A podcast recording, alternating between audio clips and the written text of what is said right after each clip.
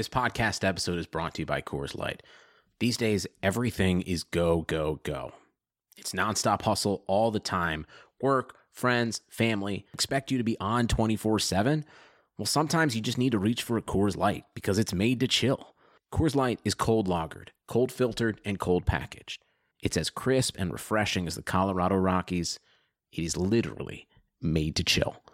Coors Light is the one I choose when I need to unwind. So when you want to hit reset, reach for the beer that's made to chill.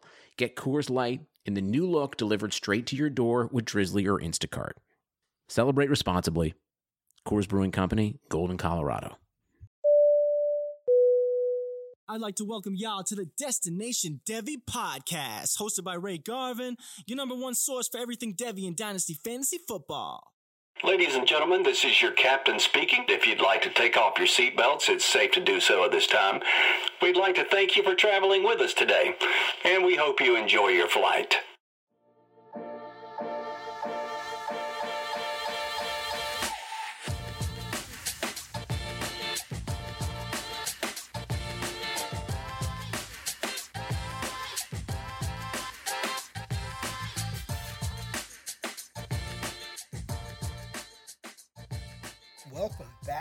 Episode nine of the Destination Devy podcast. I'm your host, Ray Garvin. You can find me on Twitter at RayGQue.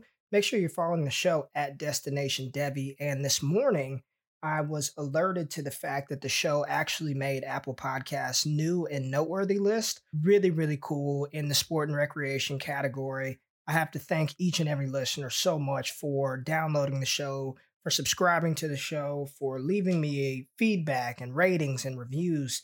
Because of you guys that the show is able to gain that sort of attention and notoriety. And I want to continue to provide good content for you guys. So stick with me, spread the word. Thank you so much. Really, really appreciate that. Now, with that being said, you guys know that I am not too big to admit when I was wrong or that I found a better way to do something. And I had a conversation on Twitter about a month ago, very brief interaction with Josh Hermsmeyer, very respected analyst in the community.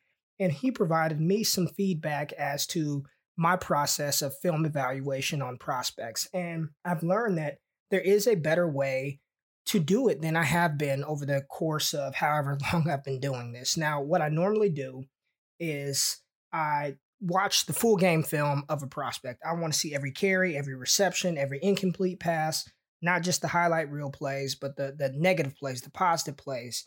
And for me, my minimum is six games. So if there's a rising junior prospect, I want to watch three games from their freshman year, three games from their sophomore year, and then come to my conclusion on how I value that prospect.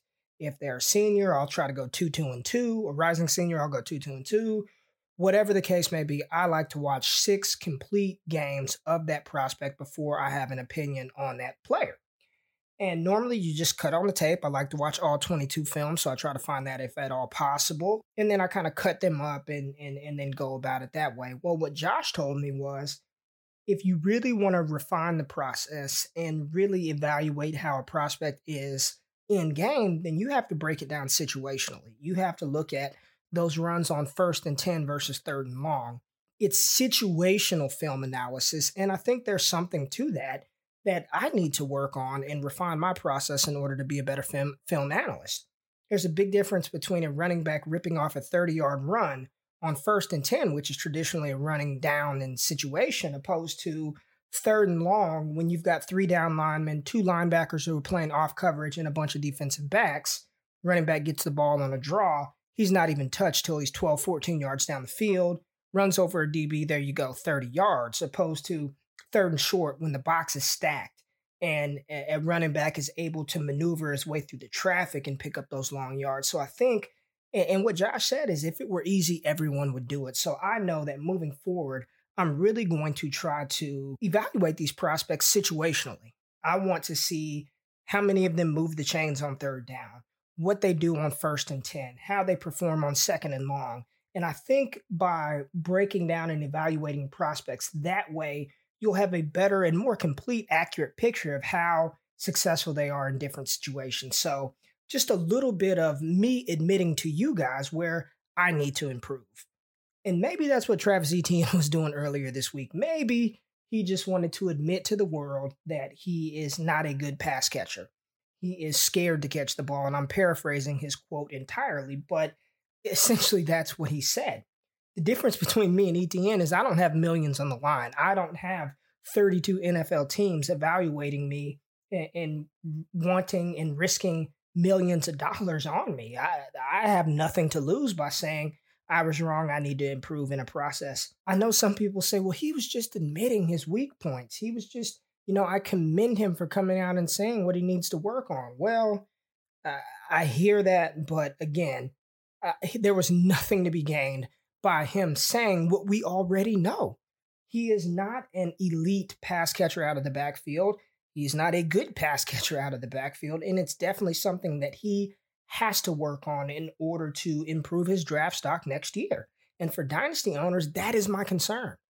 Those are, and I know I say just because somebody hasn't done it doesn't mean they can't do it, but he's coming out and saying, I, am I get nervous, you know, I, I'm already, I feel like somebody's around me. The quote entirely was, I feel nervous, I guess, because the ball is coming and I always feel like the defender is right there. So I run before I catch the ball and get spooked by my surroundings. He's got exceptional burst, he's got great long speed, but the, the best NFL backs, Alvin Kamara, David Johnson, CMC, Zeke, Le'Veon Bell, Saquon Barkley, Melvin Gordon, Todd Gurley, the elite running backs, they've all demonstrated an ability to thrive on passing down situations, that they can stay on the field first, second, and third down you have to be able to do that at the next level. And the way that NFL offenses are going, that versatility from from a single back provides offensive coordinators so much more flexibility and offensive creativity.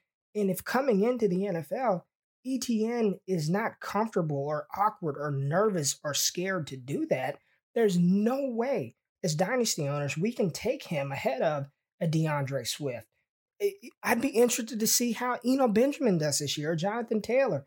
If you are truly afraid to catch the ball in traffic, he, he won't be lined up outside. There, there will be no versatility with him. You're looking at what, a two down runner? And that's what you want to invest top five Devy capital in. You know, your, your, your number one or number two 2020 first round pick. Is that the type of player you want to invest in? And those are questions that he has a chance to answer this upcoming college football season.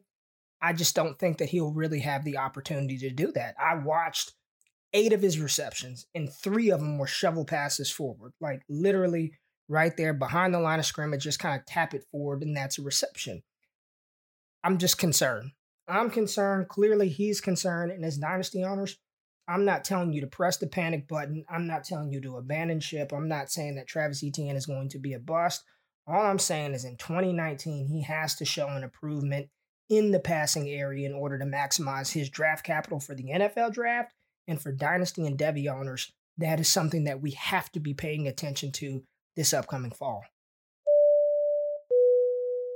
So this week's Devy team preview takes us down to Louisiana, the Bayou, the Bayou Bengals, LSU Tigers, and what do they have on their team that Devy owners need to be paying attention to this upcoming season? Well, I'm going to throw you guys for a loop because for me, the best Devy prospect that they have on their team is not an offensive skill position player.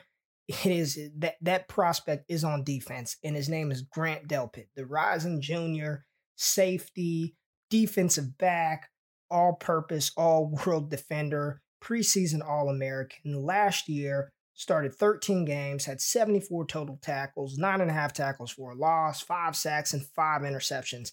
He is, in my opinion, one of the top two or three de- defensive players available in the 2020 draft. And I don't participate in IDP leagues, but a lot of people that I talk to said they like to build their squad around linebackers or versatile safeties. Grant Delpit is just that. He is a versatile versatile safety, former high four star recruit, six foot three, about 210 pounds. I mean, this guy can do it all. I think playing him close and around the line of scrimmage would be optimal. I mean, evidenced by five sacks, nine and a half tackles for a loss. He's relentless. I've seen plays where he'll blitz, get knocked down, get up, scramble, chase down the quarterback, get a sack. He's got an ability to track the ball. I wouldn't say that he is an elite cover safety. You don't want to have him one on one, man to man. But he he does an exceptional job. He's got great closing speed. And I think at the next level, you're looking at what's probably going to be a top 10 pick in the NFL draft. He'll be an immediate starter for whatever club drafts him. I mean, he he reminds me of a bigger, more athletic Tyrann Mathieu, And ironically, he's switching to that coveted number seven this season. So it's probably wheels up for Grant Delpit. I know that if you play in IDP leagues, if you play in IDP Devy leagues, Grant Delpit's probably already rostered. But for 2020, the best NFL and dynasty asset, I believe, on the LSU Tigers is Grant Delpit. Now, switching gears to the offensive side, there's really a lot of interesting pieces on LSU's team. You've got Joe Burrow at quarterback, who transferred from Ohio State, showed that he's one of the better quarterbacks LSU has had probably since Zach Mettenberger, at least throwing the ball. Their offense really opened up once he found his groove. But for Devy and dynasty related purposes, I, I don't know. We'll see what Joe Burrow does this year. I just don't think he has any potential as a starting NFL quarterback. That can change this season. Probably a viable backup. So, as far as Devy draft capital, you really don't want to invest in that. Now, they have a slew of running backs at LSU, and that's where it sort of gets a little murky. So, you've got Clyde Edwards Helaire, there's Chris Curry, you have uh, Tyrion Davis Price, and then you have the coveted John Emery Jr. Now, according to um, Watch, their ADP that they've conducted from Devy mock drafts that they have, the highest rated offensive skill position player that they have is John Emery Jr., incoming true freshman, five star recruit, number two running back in the nation, verified coming out of high school, 4.4240, a 4.2 short yard, uh, 4.2 short shuttle, 37 inch vertical jump. And Barton Simmons, the director of scouting at 24 7 Sports, compared John Emery Jr. to Derrius Guice. He is the 36th overall prospect as far as ADP in Devy drafts.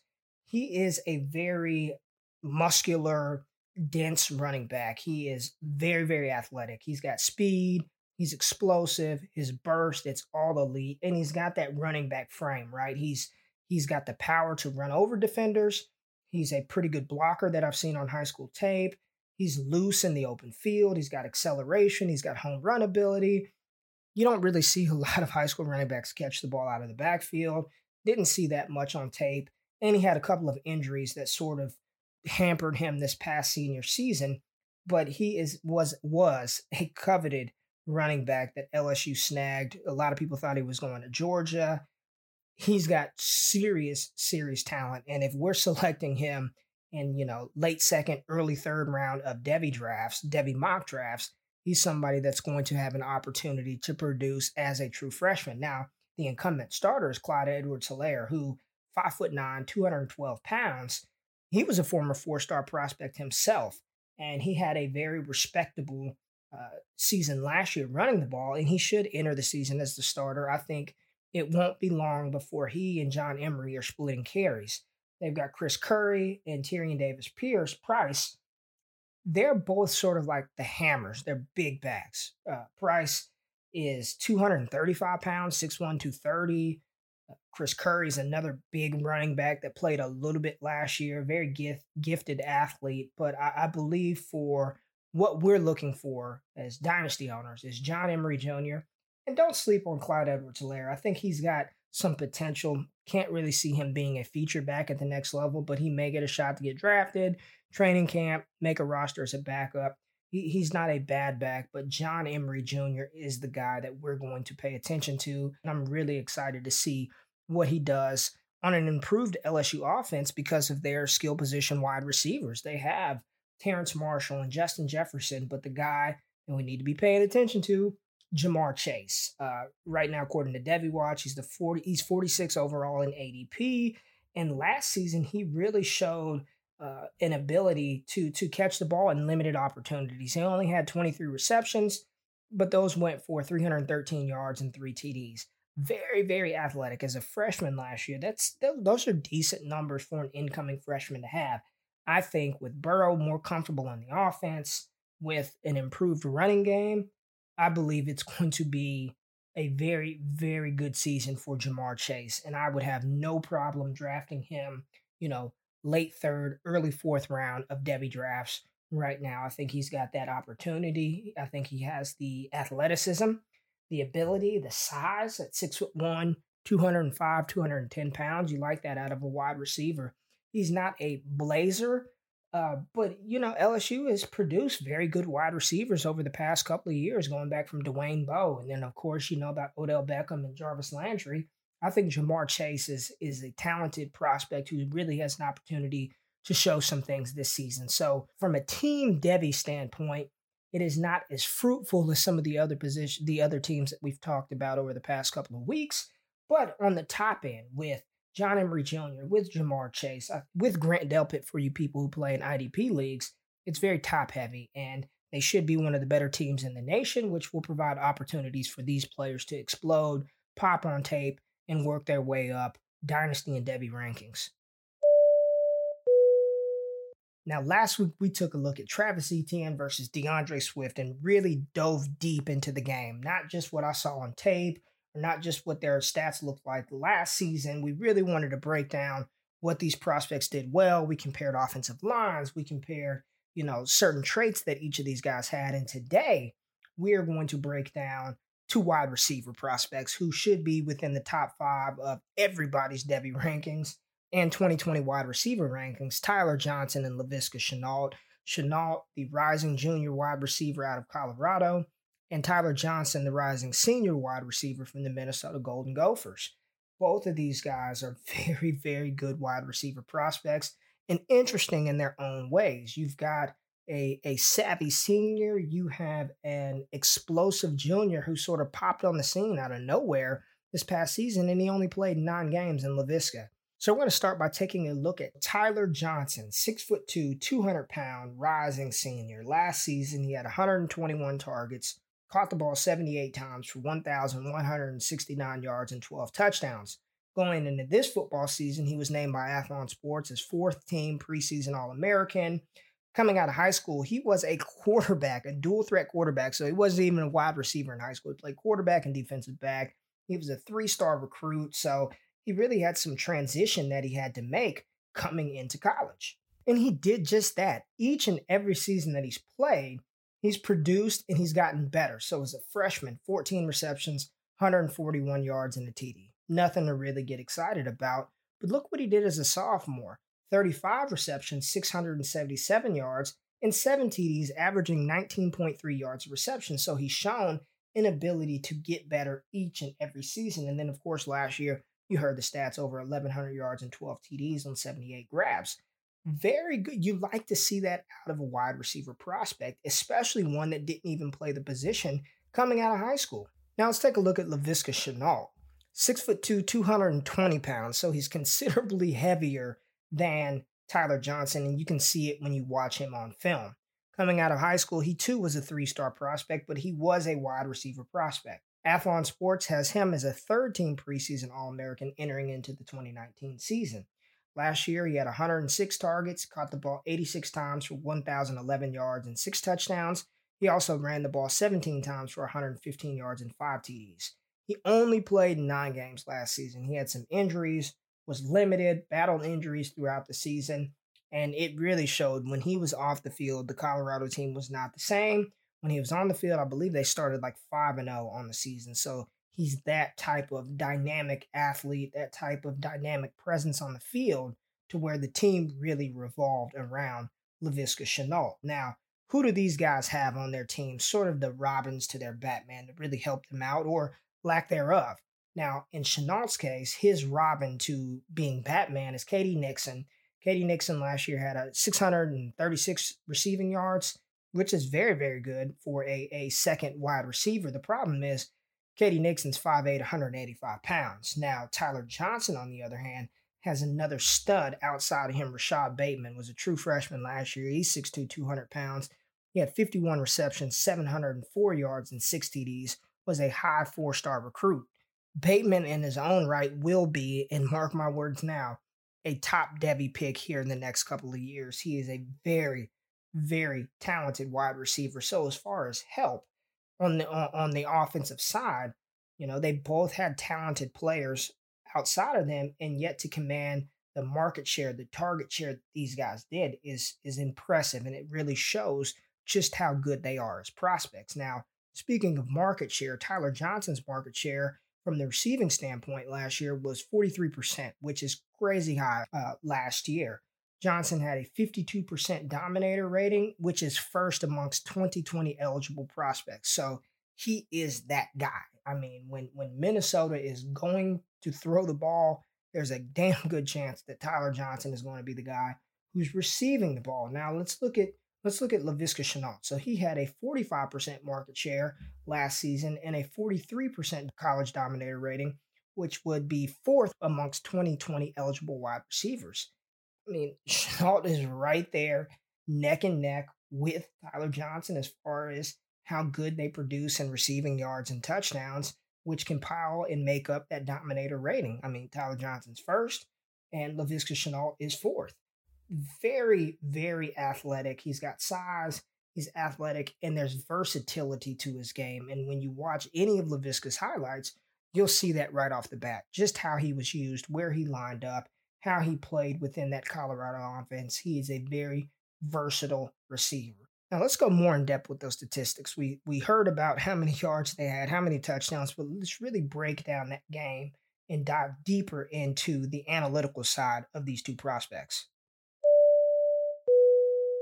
Now let's start with Laviska Shenault. So Colorado's passing offense ranked 45th in the nation. They averaged about 249 passing yards per game. a lot of that was because of Laviska Shenault. So of his 86 receptions last year, 46 of them went for first downs, which is outstanding. We know that he's moving the chains. Over half of his catches produce first downs. But let's dive a little deeper into what those receptions look like. So, between zero and three yards, 22% of his receptions went from zero to three yards. Four to seven yards was 21% of his receptions. Eight to 20 yards, this was his largest market area of, of catches. 39% of his receptions went for eight to 20 yards, and 12% of his receptions were 20 yards and eh, 20 yards and above and the number there was 12 so he had 12 catches at 20 yards or more. 418 of his 1011 yards came on first and 10 situations where he averaged 9.1 yards per target. 37% of those receptions produced first downs let me repeat that again so a little under half of his yards came on first and 10 situations he averaged about 9 yards per target and 37% of his receptions produced the first down. Really, really telling. You know, majority of the times, first and tens are running situations, but they threw the ball to him, and he caught almost half of his yards came on first and ten, which is which is good. They can go to him at any time, and 9.1 yards per target on those on that situational passing down, pretty damn good for Shenault. So let's let's dive into the money situations third down, third and long, third and medium, third and short.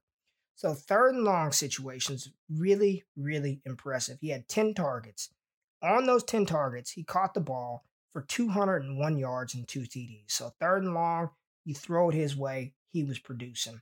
Third and medium, he had 14 targets for 125 yards, and 82% of those receptions produced a first down. So, third and medium, when the team needed him, if they threw him the ball, he almost produced at a, you know, damn near 100% clip to produce a first down.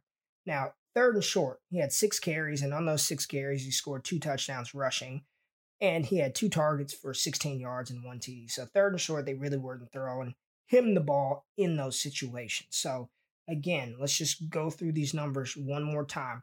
His highest percentage of receptions went went between 8 and 20 yards on the season. His second highest percentage of receptions was between zero and three yards, and that is one of the concerns that I've had with Laviska was his average depth of target. Watching him play, they threw a lot of flare routes to him. There was a lot of bubble screens. It was a lot of screens out of the backfield. Not a lot of his receptions were in that middle range between four and seven yards. It was eight to 20 or zero to three. Now, conversely, let's take a look at Tyler Johnson and how he produced on those same categories. So he had 121 targets, 78 receptions. 49 of his 78 receptions produced first downs. Now, receptions, zero to three yards. He only had seven on the season, so I didn't even factor in what the percentage of that was. Whereas Laviska Shenault, you know, that was his second highest percentage of his targets. Now, for four to seven yards, 12% of his receptions came within that yard range. 23% of his receptions went for 20 yards and more. 18 total on the season. So Laviska Shenault had eight had 12 grabs of 20 yards or more. Tyler Johnson 18. 54% of Johnson's catches on the season, 54% went for 8 to 20 yards. Very, very impressive number right there. Like, I like to see that. So, you know, over half of his 78 receptions, he was picking up at least eight yards and at max 20 yards. That's phenomenal for a wide receiver of his size. And it just goes to show how savvy he is as a wide receiver. Now, 515 of his 1,169 yards came on first and 10 situations, and he averaged 10.3 yards per target on those passes. Remember, Laviska Shenault, 9.1, very good, had about 418 yards. Tyler Johnson, 515 of his 1,069 yards came on first and 10 situations where he averaged a first down every throw, uh, every target, 10.3 yards per target. Phenomenal. Now let's look at those money situations third and long, third and short, third and medium. So, third and long, he had eight targets on the season last year. On those eight targets, he produced 90 yards, and 80% of those catches produced a first down on third and long situations. Third and medium, he had 20 targets for 124 yards, two TDs. 58% of those targets produced a first down. Third and short, right? Third and short, probably going to run the ball. When he was targeted, nine targets, he had 53 yards, two TDs, and 67% of those targets produced a first down. I mean, Tyler Johnson is a chain mover. He is, you, you get him the ball on those money situations. That's phenomenal to, to see that. 80%, 67%, 58%, everything is over the 50% mark for him in those money situations.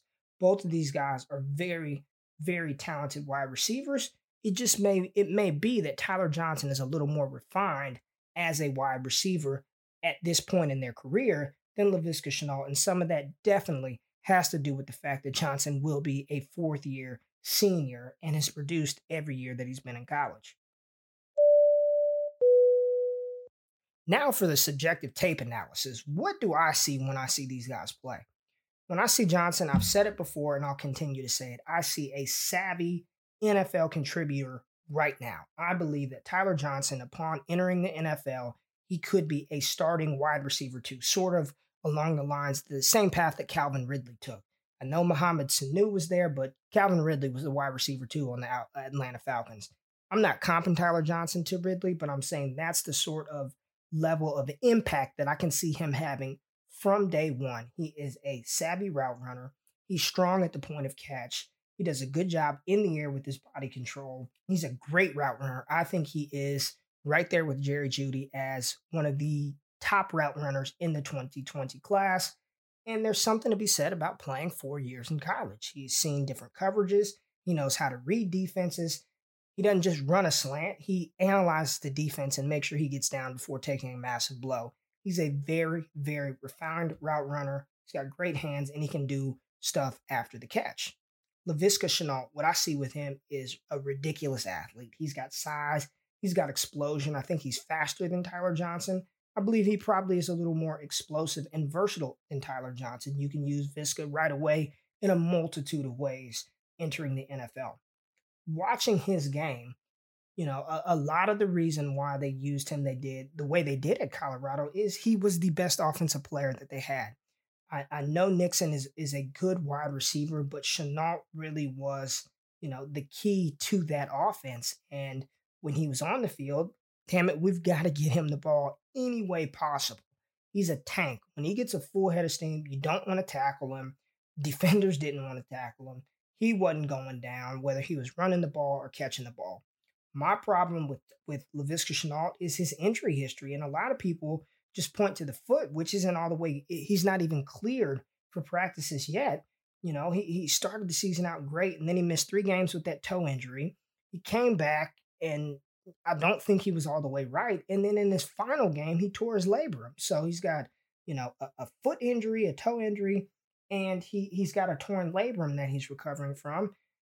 He still produced, which is phenomenal, but I just want to see Viska get healthy. I hope we can get a full healthy season out of Shenault and he doesn't enter the NFL banged up because of his usage at Colorado. Is it the usage? Is it how he was used? I mean, he only had 17 carries, but they've got to take something off of him in order for him to make it through a season and, and enter the pre draft process as healthy as he can be. For me, both of these guys are top wide receiver prospects. Laviska Shenault is in my tier two of wide receiver prospects. Tyler Johnson is tier one but I can easily see Viska moving up. I don't see Tyler Johnson moving down anytime soon, but I can definitely see with another strong start to the season, with another season. I mean, hell, he he, he missed half of the season being healthy and he still produced. Imagine if we had a full year of Viska.